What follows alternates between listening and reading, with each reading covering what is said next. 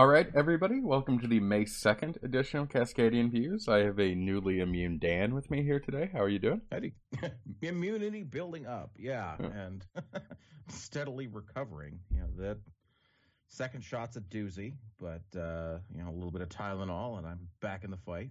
My first one was so bad, um, and I'm I'm kind of curious how my second one here in a couple weeks is going to be. But uh, not to get overly graphic, but about a day and a half after my first shot, I had massive left side testicular pain to the point where like even walking was torture. Yeah, yeah. Yeah, It's, you know, definitely can come with some side effects, but, you know, certainly worth it in the long run to be able to get out and resume normal life. Oh, absolutely. Even after what happened to me, I'm still excited for my second mhm. shot. I'm just also uh, a little curious what's going to happen. Mhm. Mm. Uh, I guess really our, our top story is navel gazing behind us in that Biden had a chance to highlight his his first 100 days in a speech he gave like a day before he hit his 100 day mark. Um, and a lot has happened. A lot of really consequential stuff has happened. And I feel like, I mean, on a certain sense, we do talk about it because we get together every week just to talk about politics. But in the rest of my life, a lot of it has not really come up in a very strange way. Like, a lot of this stuff is happening really behind the scenes and it's not making news. And I guess that's what we voted for. Like, this election was, in many ways, a a reaction to the 24/7 news cycle of the the Trump administration where there was some new outrage, you know, per minute. Yeah.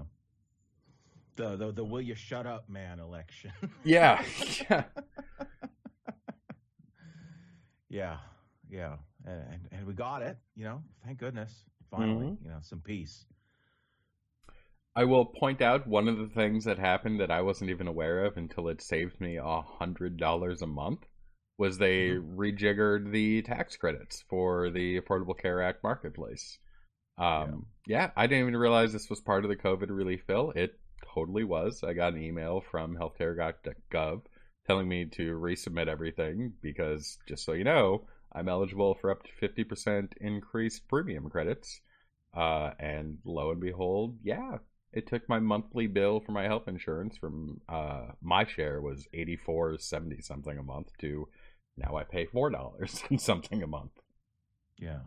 Well, I mean, it's it's one of I'm sure this is you know one of the many kinds of tweaks and things that you know Democrats have been wanting to adjust to the Affordable Care Act for probably going on you know seven years now. You know since it's come into effect, is you know adjusting and increasing subsidies, making it a little bit easier, more user friendly, and you know filling in the gaps. But it's just been impossible because you know, Republicans have wanted it to fail, have wanted it to be unpopular or at least less popular than it could be and less, you know, beneficial for Mhm. people who use it. And, you know, since we've had, you know, a must pass bill to provide relief for people, you know, this has been one of the things that they could include with it. And unfortunately, it's temporary, but, you know, like the president said in his speech, it's one of those things he wants to be eventually made permanent. Mm-hmm. It it really does go a pretty long way towards putting it on parity with employer provided health insurance. At my my previous job that I worked for, you know, the like four years before I took this one, I, I did have employer provided health insurance. It was it was pretty nice. It was a great plan. Uh, but part of the thing that made it affordable was that, you know, a good chunk of the premium was paid for by my employer. like Right. we we went in on it together and i only had to cover part of it. Um, with the marketplace plan those premium credits are, are meant to replicate that. So my plan normally costs like 300 and something dollars a month. Uh, that's its its nominal out of pocket cost. I get money from the government because you know i only make like $40000 a year uh, and so it it worked out pretty well for me and you know, I, I really just I appreciated that little touch. It was something that directly affected my life and directly made it better that I wasn't even aware that they had done. Uh, which I, I think is kind of one of my point. And I think uh, a lot of people, when they file taxes next year and see the increased child tax credit, are going to get really that same sort of feeling. Yeah. Um, we had a, a number of other successful. Uh, I don't want to call it spiking the the football, but something close to it. Biden had promised when he had come into office that he would get out uh, 100 million vaccine doses in his first 100 days. And there was a lot of talk in political press about whether or not he could actually do that, whether that was a realistic target. We've blown past it. We've blown basket by like 50%. Um, half of Americans are have now received at least part of their COVID vaccine shot. Um, in the state here, we're we're starting to get to the point now where anybody can get a shot that they want. Um, I shared a, a, story in the group about how we're even distributing it in high schools because Oregon gives full medical autonomy to anybody 15 or older, so they can consent to medical uh, procedures themselves. It's it's been really impressive to see. They've really marshaled that, and to be honest, that wasn't all Biden. Like you do have to say that the uh, the CDC and the Department of Health and Human Services really laid a lot of the groundwork for this for for months, and there have been career staffers really giving it their all. And now that we had somebody who actually gave a shit in charge, all those tools could be brought to bear, and they were ready. Mm-hmm. I mean, yeah, it helps having at least an administration that actually is willing to help them coordinate and is at least not willing to doesn't want to stand in their way mm-hmm. to finally you know let things finally get across and yeah blows past that 100 million uh, doses goal you know doubles it and then some mm-hmm. which is yeah kind of the key to finally finally getting back to normal, you know, some 14 months later. And that uh, first 100 days energy is, is, set to continue. He's unveiled a uh, a budget and spending package that's really impressive. And a lot of what it wants to do has uh, quite a bit of money for infrastructure, which we desperately need and have for God, this has been like a meme in, in politics for like 20 years now mm-hmm. possibly even longer. I may just have not noticed before. Yeah, yeah. But yeah, I mean, it, it's that. It's uh, let's see here, uh, you know, taking real action to turn things around in terms of uh, treatment of uh, unaccompanied minors at the border. Um, that's you know some very serious humanitarian changes that the administration has made, uh, real investment in the economy and infrastructure, which you know they're taking very seriously and actually getting something passed and changing.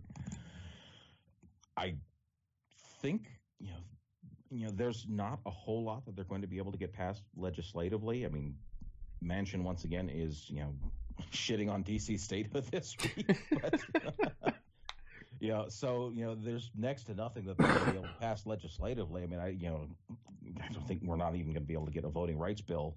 It looks like, but at the very least, you know, you know, we'll be able to get you know some trains and some roads and bridges. So at the very least, we'll be able to get that. You know, a, good jobs bill passed. I expect. Mm-hmm. Uh, there's kind of increased possibility that we're going to get a, re- police reform bill.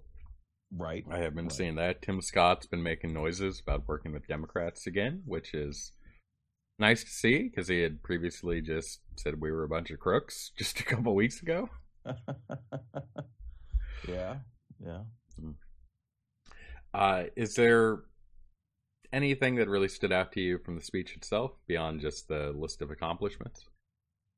I think that's it's you know just this very reassuring president being a president uh, claiming these just regular tokens of American patriotism and reassurance that we've kind of gone without for a very long time.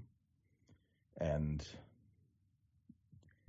it's kind of strange how you, you go without that for so long and it it's just it, it's such a bare minimum that it, it, it shouldn't mean so much. And yet now that it's back it, it's it calms you down it, it's all it's such it's such a bare minimum and yet when it's been gone for so long now that it's back it's it is such a reassurance. I just got to say. Mm-hmm. I really do appreciate it. Yeah. Uh, and I guess our next national story of well, two in the topic list, but I'm going to add a third because I forgot to mention Giuliani. But yeah, uh, yeah. yeah. we now have census uh, state figures uh, that are are finalized. We know who's getting districts, who's not getting districts mm-hmm. provisionally. Uh, we'll yep. we'll talk about that a little bit, but the um, the numbers are in basically it's an acceleration of what we've seen for some time the states in the west are growing uh, and the states in the sun belt the southeast are also growing uh, much quicker than states in the northeast and the midwest are the numbers didn't change quite as much as they thought they would.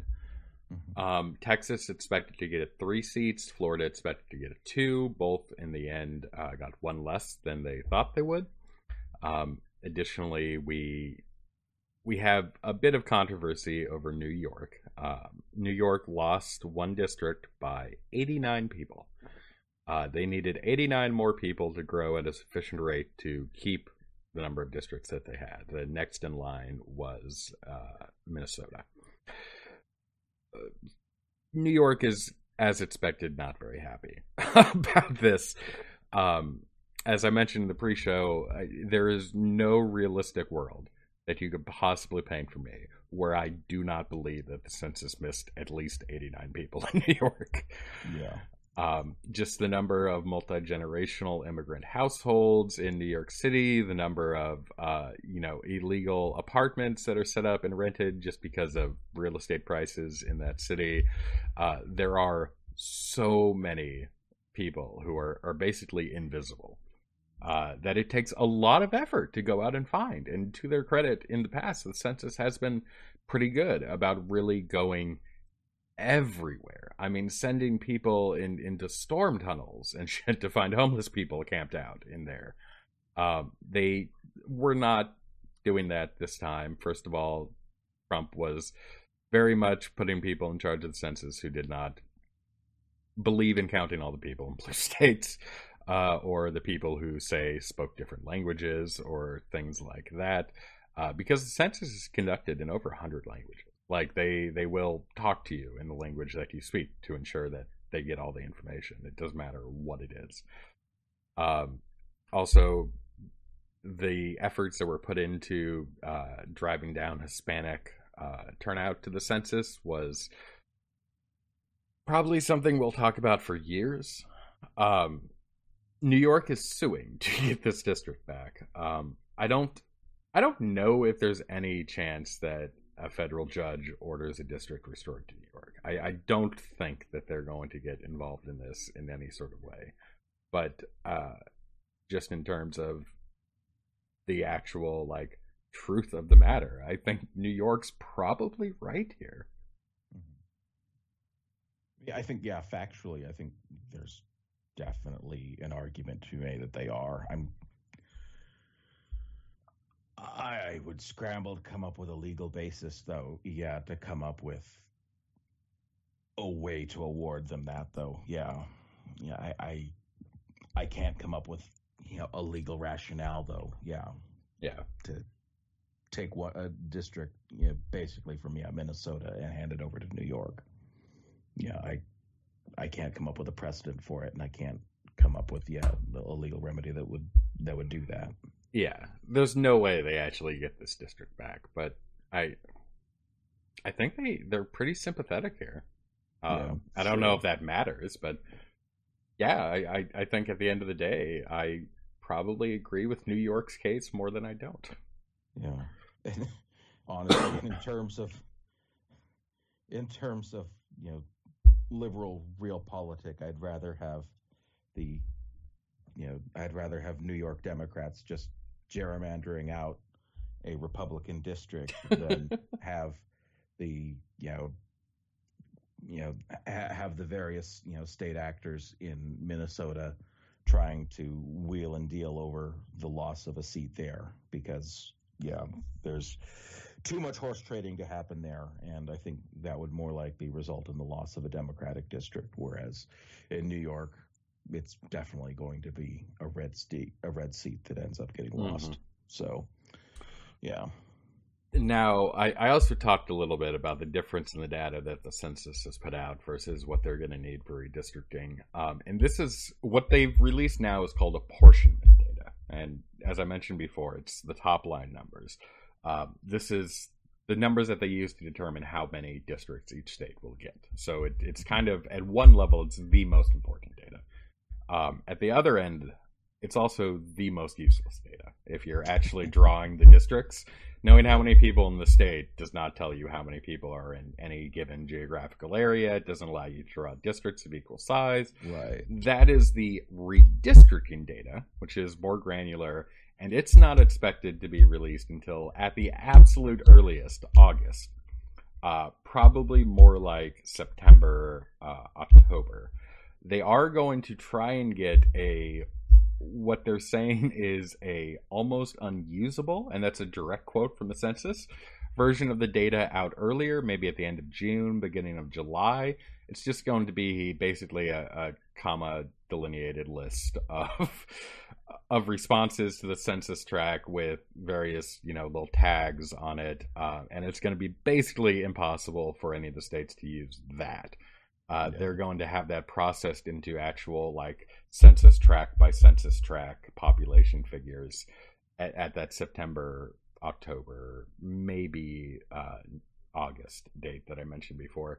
That data is what states require to actually draw these districts. Um, mm-hmm. And a lot of these states have on the books laws that tell them that they must have districts drawn by such and such time. We're going to blow by that time. This redistricting data was already supposed to be out. The top line numbers that we just got were actually legally required under federal law to be released by December 31st, 2020. So, like five months ago. Um, although, because of all the challenges of the census, the pandemic, and the Trump fuckery, we right. we had to delay that. I mean, that's just the law has to fall in the face of the actual reality of the situation, and the data wasn't ready. It was just really, really important that Trump, the Trump administration, tried to exclude immigrants. So. Yeah, yeah, we have to remember our priorities here, people. Exactly. Yeah. Uh, so there's there's already six lawsuits uh, filed in various states uh, to challenge both the data and the timeline of when they're going to be drawing districts. Um, it, it's going to be a mess. The the people in the political like system, the people in the parties, uh, are saying that they don't really expect it to be resolved until, in some cases, like the 2022 election. Mm, okay. Hmm. Mm. The uh, the one that kind of interests me is Montana picking up a seat. Montana has finally got enough people to get another congressional seat, um, and Montana's interesting in the fact that it's it's not as conservative as the other Rocky Mountain states. It's not you know Utah or Idaho or anything like that. It's it's more like Colorado, less less liberal, but you know they do have uh, a track record of electing Democrats, including a senator right now. Tester has been there for a few cycles. Um, I, there's no way you can carve up Montana that isn't, a, at least in the margins, good for us. Yeah, I mean, you can't really gerrymander it. There's not really. Uh, eh, there's not really a hardcore. There's not really a single urban areas so much. There are a couple of, you know, Billings and Helena. Yeah. yeah. they're not they're not even urban so much. They're just you know largish towns of you know maybe you know you know you know high high five figures. I don't uh, even think they're up in that. Yeah, Billings is just over 100,000 people and it's the largest city in Montana. Exactly. Yeah. Yeah. Um, you know, so it's basically, I'm trying to think of the dynamics here. Uh, I mean, yeah, the, where most of the, most of the Democratic votes, they tend to be generally, you know, where your native populations are. And then, yeah, some of those, you know, yeah, Billings, Missoula, those areas right there. Um, so yeah, I mean, depending on where you carve up the districts, you, I think there's definitely going to be at least one of those that would be competitive. So yeah, then that's definitely going to be interesting, depending Mhm. on how that ends up. So should definitely be interesting. So, you want to know the breakdown of cities in Montana by population? In first place, you have Billings with 109,000 people. In second place, you get Missoula with 73,000 people. Third, you get Great Falls with 58,000. Fourth, you get Bozeman by uh, with 46,000. And in fifth place, you get Butte with 34,000 people. You get to 30,000 people at the fifth largest city in Montana. Wow. it it is very impressive to me how Montana has managed to pick up the seat without really any population centers whatsoever. There are Amazing. yeah, there are multiple suburbs of the Portland metro area with a larger population than Billings' biggest city or than Montana's biggest city, state. I yeah, yeah, that's interesting. I mean, I guess they've just got a lot of, you know, just a lot of small population centers. Yeah, because I mean, I guess no one population center larger than say Anchorage. Mhm. Interesting. You were at the eighth largest city in Montana by the time uh, go under 10,000 people. Yeah. Yeah. It's just, it's, uh, it's roughly the size of Germany. Uh, Montana is almost exactly the size of Germany. It's one of my, like, weird little things I use to measure these. Uh, Germany has 80 million people. so Montana's Mhm. still got a room, room to grow. We know it can comfortably take more people. Nice and empty. Yeah, yeah. But Yeah. but filling up. Yeah. Mhm. Interesting. we were a little surprised that Arizona did not pick up a seat. Uh, any seat that he put into Arizona would also be good for Democrats. Right. Um, Well, so also because it's uh, it's also got a uh, nonpartisan uh, anti-gerrymandering commission in there as well. So it's not like Mhm. Republicans would be able to, yeah, the way they're going to do in Texas. So yeah, and they wouldn't be able to do a rural vote sink district in Arizona because they basically already have two of them, and there's not enough population in the deserty parts of Arizona to accept another district. So a- any way you do it, it would have resulted in a a Democratic friendly map in Arizona. So we're a little bummed about that. Uh, California lost a seat despite the fact that they gained millions of people over this. Uh, it's just Mhm.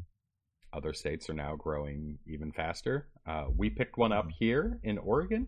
Dan, I know you and I had a conversation in the group about how you'd uh, put that in there. Uh, I'm I'm of the opinion that the Republican district is going to change pretty drastically. Uh, we have, I believe it's the second district in Oregon, which is our rural vote district out east. Um, it does include one significant population center, the fastest growing city in the United States for like the last 20 years, Bend, Oregon, which has a substantial number of people in it. It is not as liberal as Portland, but it is uh, pretty solidly Democratic at a local level at this point. Um, although its its suburbs and surrounding areas are redder than fucking red. Uh, I I do think we're gonna see Bend shifted into probably the fourth, uh, because that's the one I know you mentioned uh, the fifth district wanting yeah, to, to shore that up. fifth, I guess, are swingy. Yeah. Yeah, I, I would think it's going to go into the fourth district, which would allow them to jettison uh, some of the the redder areas in the south of the fourth district, uh, like the Coos Bay area, Josephine, Jackson yeah. counties down there. If you were to shoot that stuff into the second, you shore up the fourth quite a bit, and it allows you to shed some area from the north of the fourth into the fifth, kind of doing a, a knock on domino effect down there. Maybe even split Eugene out. Mm-hmm. I, I, I do think that's going to be the way that they end up doing that. I don't know where they're going to put the new district. Um, you said it's basically got to come out of, of Portland, and I don't think it's going to come out of the city center itself. Portland did not grow very much. Um, hmm. It, it didn't grow very much in the last few years. It is 15% increased uh, from the last census 10 years ago, but over the last year, it's only been a 0.76% increase in uh, Portland's population. I, I think you're probably so what suburbs. Yes, or? yes, I, it okay. is mostly suburbs, and that's where I think you're going to see the new district. Currently, the the Portland like city itself district on the western half extends all the way out to the coast. Uh, you have uh, okay. like basically west from the the Willamette all the way out to include like Astoria and, and, all that seaside right there on the coast. You've got significant population centers in there with Hillsboro, Beaverton, like the, the west yeah. side of the Portland metro. I think you're going to see the Portland city seat itself on the west side creep east uh, into what is now Blumenauer's district. You're going to see Blumenauer's district pick up more of the the southern suburbs, Clackamas, and I think you're you're going to have a new seat carved out for like Hillsboro, Beaverton, and then all the stuff west going out to the the coast like the old district was. Mm-hmm. mm-hmm. Yeah.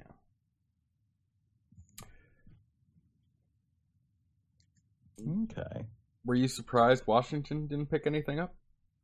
Mm, no, I mean we did gain one in the last census, so it's a little, it would be a little surprising to okay go multiple in a row, I would say.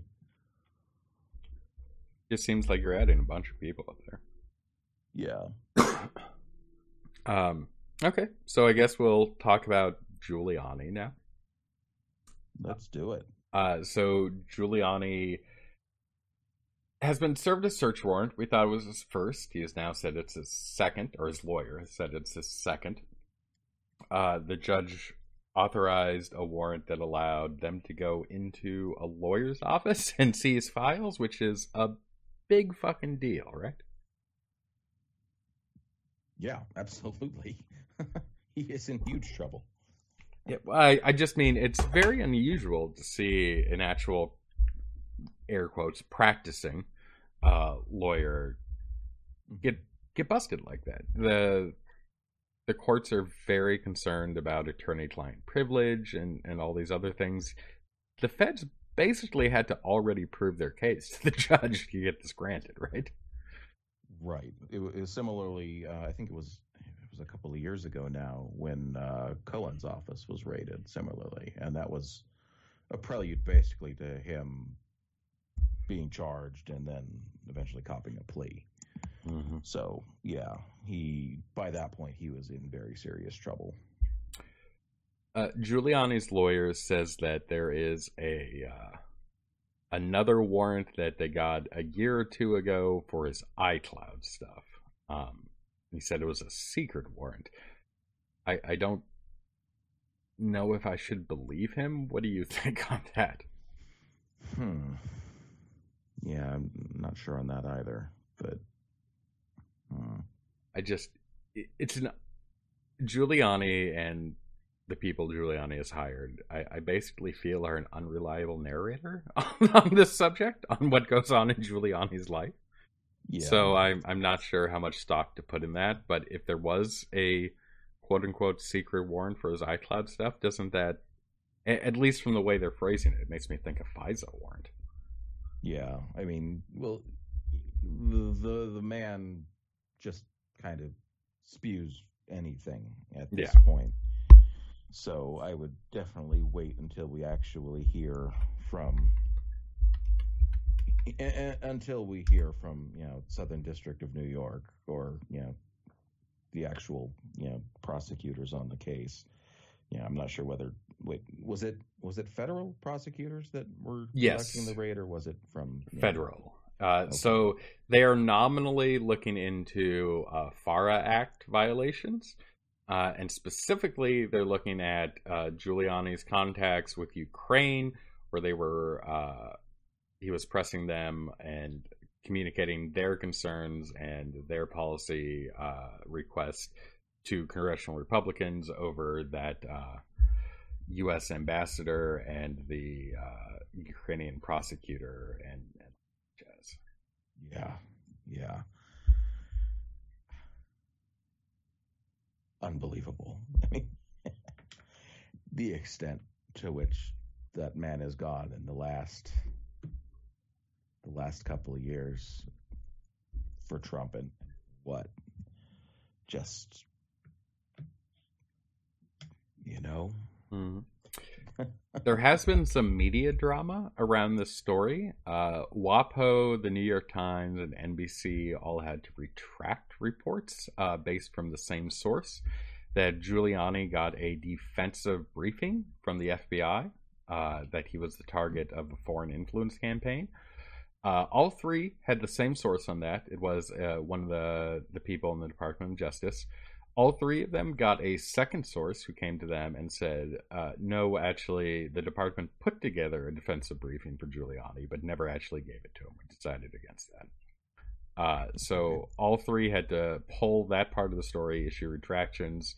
Uh, they stand by the rest of it. The rest of it does look pretty solid, uh, but people on the right are are pretty much dancing on graves over that retraction. I don't understand why they think it's so important, but there you have it. Huh. Okay. Yeah. Giuliani was not the only lawyer targeted in this. Uh, there was a a lady whose name is escaping me right now.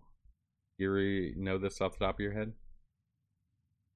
No, not Miss the... Toensing. I just found. Oh it. right, yes, the other yeah. one who was the yeah, yeah, yeah, yeah, yeah. Yeah, her, her, clown show. Yes, her cell phone was seized, and her offices were also searched. Um, so yeah, looks like we're moving forward with that. Mm-hmm.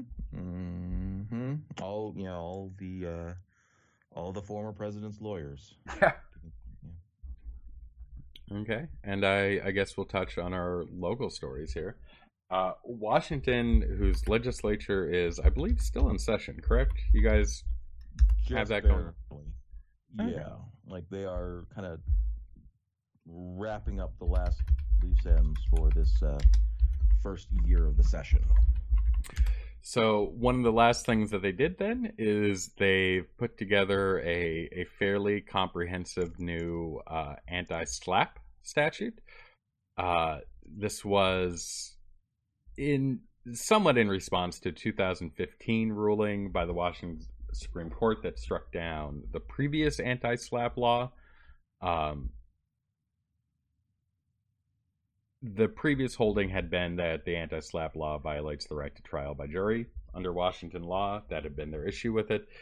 This one does away with some things that would cause that issue to come into place. Uh, a SLAPP suit is a strategic lawsuit against public participation.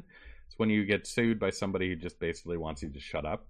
It doesn't matter that they're going to lose the case. They want to make it long and expensive for you and cause you to not be doing what you are doing.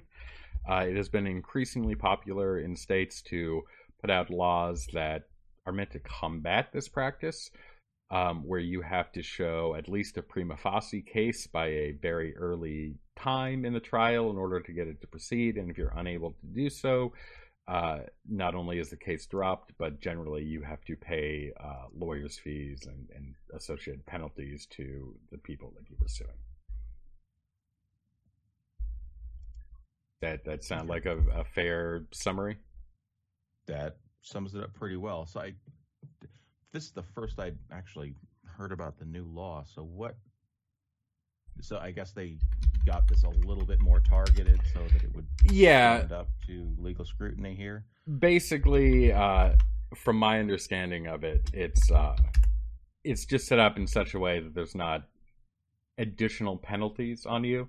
You do still have to cover the uh, the legal fees of the the other party, um, but there there's no additional penalty, which is what the Supreme Court had an issue with last time. That assessing these uh, large penalties against the other side without giving them a right to defend themselves before a jury was unconstitutional under the Washington State Senate or uh, gotcha. state laws. So yeah, it's just been tweaked around. I uh, I I I have a bit of a soft spot for this area of law. I think it's incredibly important. Um, I never actually had to do this, but I was uh, threatened with this many times through the uh, the shooting tracker project. I had people oh, who yeah. were who were big mad would be threatening to sue. Uh, one of the big things specifically was we included uh, like links to news articles with names of shooters in a lot of cases, and and people relatives mostly did not like having that information more easily accessible at the right. time when the project was getting so much media attention and whatnot. Uh, so I was threatened with a number of lawsuits from that. Nobody ever actually filed anything, but it is it caused me to investigate uh, how these things are set up. And some states are really, really good. Texas, surprisingly, has one of the best anti-SLAPP statutes in the entire fucking country. yeah, it's it's absolutely incredible. It it should probably be the model for all these going forward.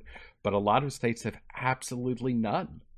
Absolutely none. To the point where if somebody sues you, you're just automatically going to be paying tens of thousands of dollars um, in order to defend yourself, even if they literally have zero case. Interesting. Yeah.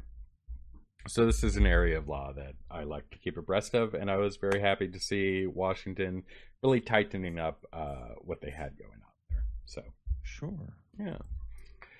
Uh, the other news from my perspective down here in Oregon, Dan, but you said it's also happening up in Washington. Uh, 15 counties in Oregon have snapped back into the extreme risk category, which includes shutting down indoor dining and restaurants and gyms and stuff.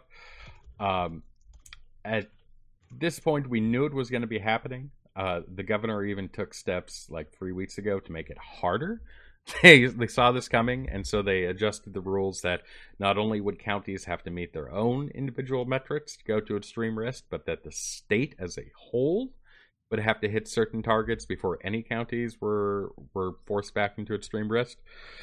That bought them a couple weeks, but then last week the state hit the targets and oh. almost instantly 15 counties snapped back to extreme risk including two of the portland metro uh, multnomah which contains portland itself and clackamas which are the southern suburbs.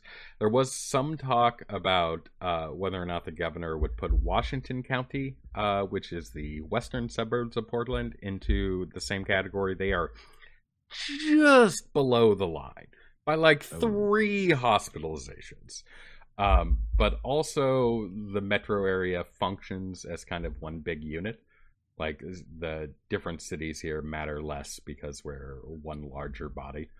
Um, in the end, the governor decided not to do that. So Washington County is still open. So everybody from Portland is just going to drive to Beaverton to go out to drink. Um, it's the stupidest thing in the world, but there you go. Yeah. Yeah. Oh, yeah. Well, we've got, you know, they haven't phased back yet, but yeah, I'm looking at a map right now, and uh, we've got uh, at least a dashboard here of uh, counties uh, along the I 5 corridor running from Skagit all the way down to Cowlitz. Uh, so basically, everything between Mount Vernon and Portland uh, that is not meeting their metrics and may maybe going back, rolling back to phase two. Uh, so yeah, maybe scaling back very soon. Um, that I'm looking at this map right now. So yeah. not well, good. Yeah, no, definitely not. Uh, we are at roughly 50% of Oregonians, I believe I'd seen, has had their their shots. Um, I'm assuming Washington is a similar, if not larger, number.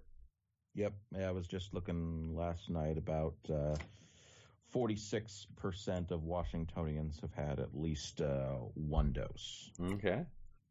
We're starting to see light at the end of the tunnel here, but it's it's still slow going, and people are uh people are flouting the rules in a lot of cases. You would not believe the number of people I see come through work without a face mask on, for example. Yeah. Yep. Oh well. Yeah. We'll see how it goes, but it'll be a couple months yet before we get there. hmm Anything else you want to mention? I think, yeah, that. I think that's probably where it is this week. It's it's May already. God, we're a third of the way through this year. Yeah, I know, right? Good grief. It's it's going quick. Yeah. To the point where it's starting to mess with my feelings, my own mortality and whatnot. I, I was laying in bed last night. I was I was really thinking. I'm like, you know, goddamn, it, 35, I'm like halfway through my life at this point, and it feels like each year goes faster and faster than the other one. Yeah. Yeah, I know it. I know it. All right. Well, before I go off the rails here and, and start crying or something, I think we'll just end this. Turns into a Harry Chapin song or something. All right. uh, have a good week, Dan. All right. You too, Brock. Mm, Bye. Later.